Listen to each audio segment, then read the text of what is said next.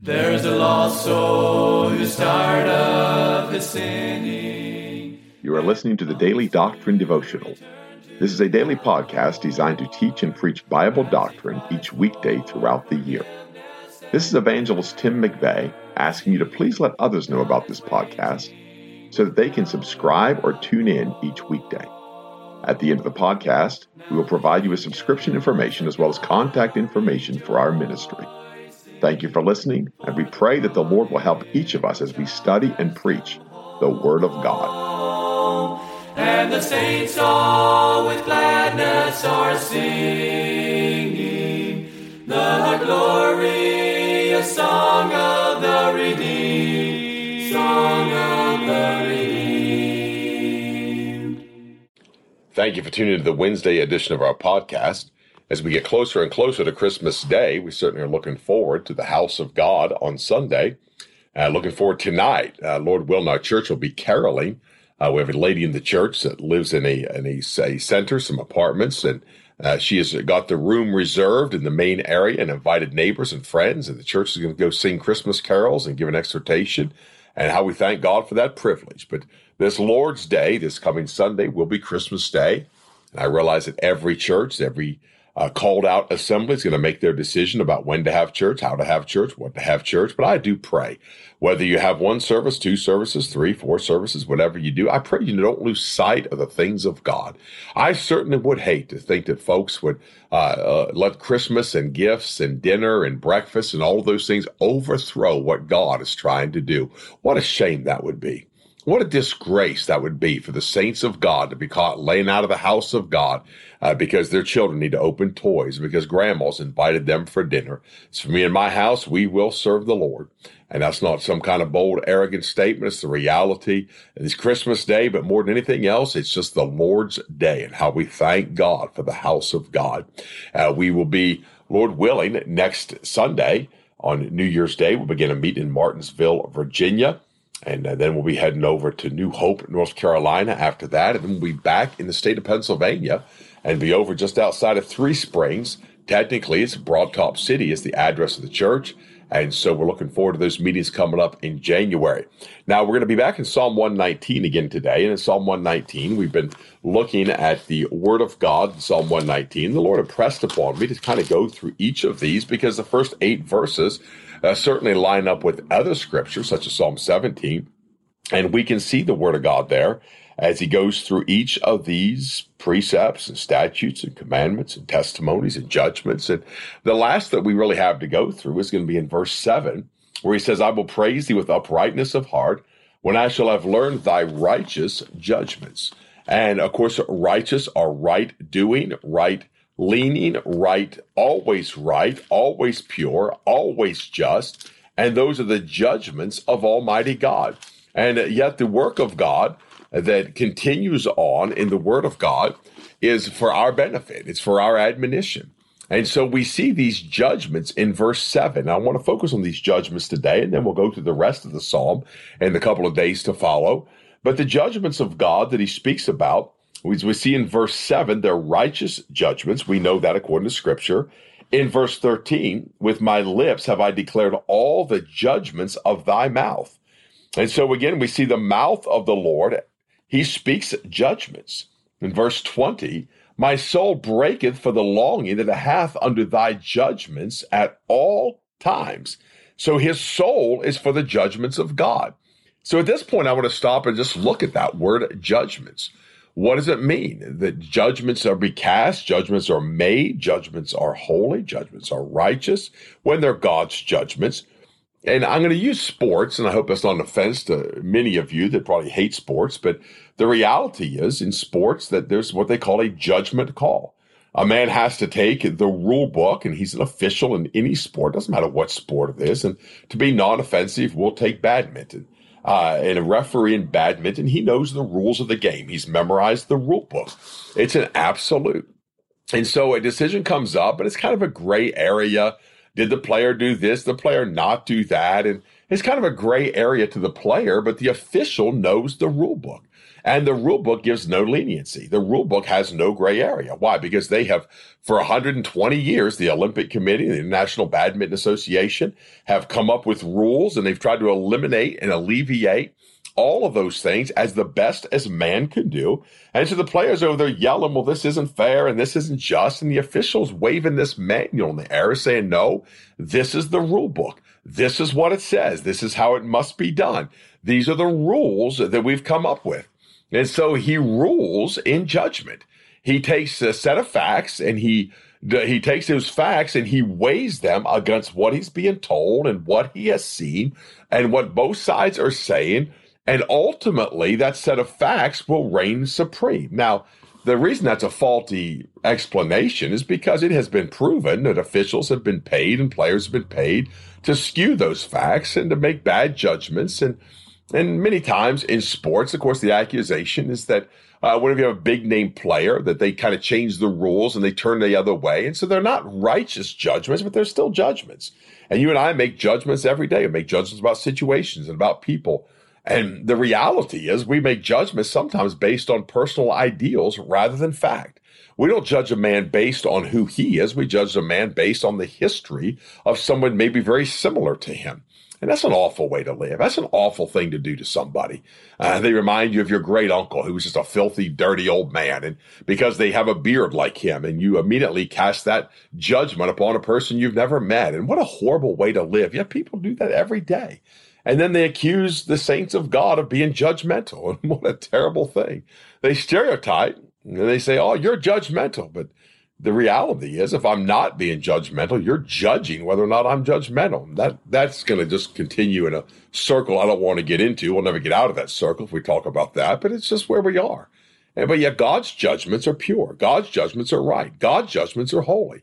Because god also is holding up a manual and the manual is this king james bible. And when he holds up that king james bible there's no gray area. There's no variableness or turning and so you and I are under the judgments of God. That means God is taking truth and weighing it against our opinions, against our way of life, against our manner of speech, against the way we conduct ourselves. God has taken the ultimate manual and he has used it against us. And it doesn't mean he's trying to hurt us, he's trying to wound us, he's trying to destroy us. No, he uses it against us in judgment because you and I are wrong and God is right. And if I have to contend with God, the interesting thing is that with the times I have contended with God, I am 0 for 900 so far. I've not won one case yet because of I didn't know the commandments of God or I didn't understand the precepts of God. I was carnal and thought I was spiritual. I was following another spirit, not the spirit of Christ. I was in the flesh, not walking in the spirit. And yet I've made this judgment and I'm going to make the right decision. I contend with God over and the Lord's judgment is always right because he knows the manual. He knows the rules. He knows the law. They're perfect and he knows them because he wrote them, because he gave them to us for us.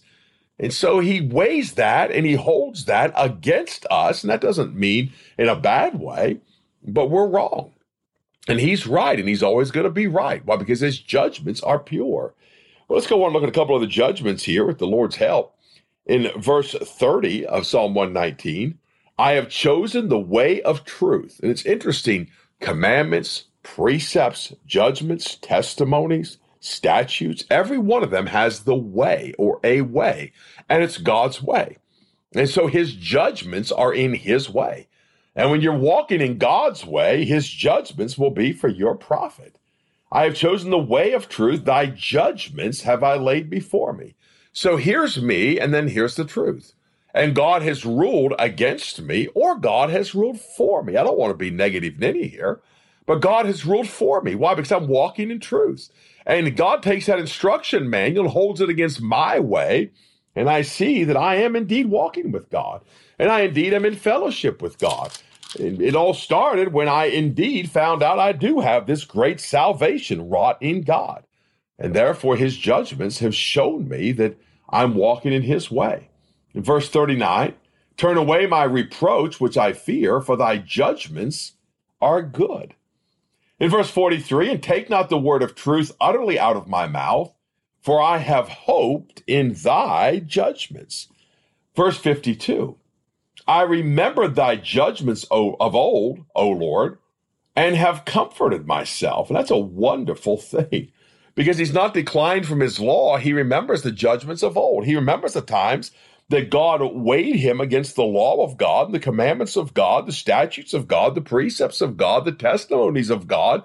He's weighed him against those and found out that indeed he was right. God ruled, if you will, in his favor. And so it'll be in that great day of judgment, at that judgment seat of Christ. Jesus Christ will either rule against us or rule in our favor. Let's find out our works, whether they be pure works. Were they done in the flesh? Were they done to impress? Or were they wrought of God? At midnight, we're in verse 62 now, I will rise to give thanks unto thee because of thy righteous judgments. In verse 75, I know, O Lord, that thy judgments are right, and that thou in faithfulness hast afflicted me. So he said, I know thy judgments are right. You have looked at me, and you have held me up against an authority against a law, and I came out on the short end of the stick. And you're right, and I'm wrong. Or you've held me against this law, and I've seen thy judgments, and I found out that indeed I was right because I was in your way, not my own way. And that's the only place to be, is in God's way. And if you continually come under condemnation by the law of God, it's because God's judgments are ruling against you. And yet so many people fight against that. And so many people wrestle against that and they turn against that, and God's judged them. God is actively judging them. God is trying to show them their condition, but they will not submit to the righteousness of God, which is in the person of Jesus Christ. They do not want to see that his judgments are right. They don't want to see that God has taken them and weighed them against the word of God, and they don't want to realize that they're wanting still. In verse 102, I have not departed from thy judgments, for thou hast taught me. That's the instruction of judgments. when God weighs us, when God holds this word against us, it ought to teach us. It ought to make us better. It ought to make us a little bit wiser. In verse 106, I have sworn and I will perform it that I will keep thy righteous judgments. And so God's judgments are not only to live by, God's judgments are also to perform and also to help others to live by. Verse 120 My flesh trembleth for fear of thee, and I am afraid of thy judgments. Why would a man be afraid of God's judgments? The same reason he fears God, because God is right and man is wrong. And our ways are so against God's ways. They're carnal and fleshly, and we want what we want, and we want what's best for us, and we want what we think is best for our family, not understanding that God has something greater for us. It just doesn't line up with what we want in life. And therefore, we ought to fear God's judgments. Psalm 119, 137 Righteous art thou, O Lord, and upright are thy judgments. Verse 156 Great are thy tender mercies, O Lord, quicken me according to thy judgments. Verse 160 Thy word is true from the beginning, and every one of thy righteous judgments endureth forever. And so he does not change on his judgments. Why? Because the book doesn't change. The lawgiver doesn't change. The law does not change. Therefore, God is unchanging in his judgments. Verse 164 Seven times a day do I praise thee because of thy righteous judgments. And oh, how righteous are his judgments, and we ought to praise him. He is because his judgments are true and his judgments are righteous. And even if God rules against us, it still is right and it's for our betterment. Let my soul live in Psalm 119, 175, and it shall praise thee, and let thy judgments help me. Oh, a marvelous thing. Let thy judgments help me. Lord, when you rule against me, show me I'm wrong, it will help me. You realize that's kind of the court system of the United States, really. If you would let the court rule against you when you're wrong, you'd think a man would learn from that. You think it would help him. You'd think that he would see his ways and his folly, a little bit of time in the lockup, maybe some time in the prison. He'd see the error of his ways. That was the idea that the Quakers had. and the, that if a man was in his cell with the word of God and sitting in a chair all day with nothing but the word of God, he would become penitent. And the idea behind that is the penitentiary system that started in Pennsylvania and the city of Philadelphia. And the Quakers had this wonderful idea. They said, man, men will become penitent if they just have the word of God, but they have to love the judgments of God. And if you can't believe that a judge is right concerning your error, concerning your lawlessness and your law breaking, you can't agree with that. How in the world can you agree with God? You know, I've always been unjust when I've been pulled over by the police and given a ticket. There's not one time in my life that I could look back and say, you know what, that police officer wrongfully pulled me over. But there came a day in my life that I finally had to just come to that realization. And to my shame, just recently I was pulled over by the police. And a man came up to the window. He was very nice. And he said, Do you know why I pulled you over? I said, Yes, sir. I said, I was going about 10 miles an hour over the speed limit. And he said, Well, why were you going so fast? I said, Well, I was late. I was trying to get to the post office to mail something that closes in three minutes. And I looked at him and kind of smiled and said, And I realized now that I'm not going to make it. And he says, No, you're not going to make it. And he didn't laugh, but he went back to his car and he came back and he was merciful to me. And he gave me a warning and asked me to slow down. And I thanked him. You know why? Because God put him in my life to protect me. God put him in my life for my safety. And there was a time in my life I would have yelled and ran and raved and convinced everybody I was just to convince everybody I was right. No, I was speeding. And yet that's the lawless mindset of men. That's the lawless mindset of the lawbreaker. Well, you don't understand. These rich people have money. I can rob from them. These rich people have this. I can do this. Oh, you don't understand. Everybody's against me. I've been oppressed and I have the right to do this and I have the right. But that's America today. She's become that today. And men are just so unjust because they don't believe God's just. They don't believe God's law was right. And my friend, if you wrestle against the law of this land, you'll never come to grips with God's law. You wrestle with the law of your parents, you'll never come to grips with God's law. If you can't come to grips with the law where you are, you'll never come to grips with the law that judges you righteously, God's law. You'll never come to grips with that. And my friend, blessed are the undefiled in the way who walk in the law of the Lord. Blessed are they that keep his testimonies and that seek him with the whole heart. They also do no iniquity. They walk in his ways. Thou hast commanded us to keep thy precepts diligently. Oh, that my ways were directed to keep thy statutes. Then shall I not be ashamed when I have respect unto all thy commandments.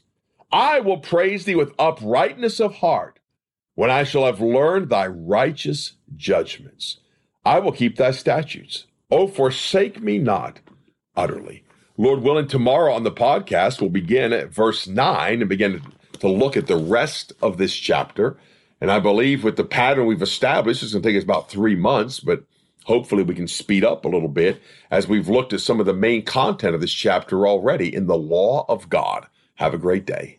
There's a lost soul who's tired of his sinning, and he longs to return to the Lord as he cries for forgiveness and mercy. God is waiting. You have been listening to the Daily Doctrine Podcast with evangelist Tim McVeigh. For correspondence, please contact us through our website andsomeevangelists.com and use the contact form to connect with us. You may also subscribe to the podcast through our website or search for Daily Doctrine Evangelist Tim McVeigh on iTunes, Google Podcasts, Spotify, Audible, or Amazon.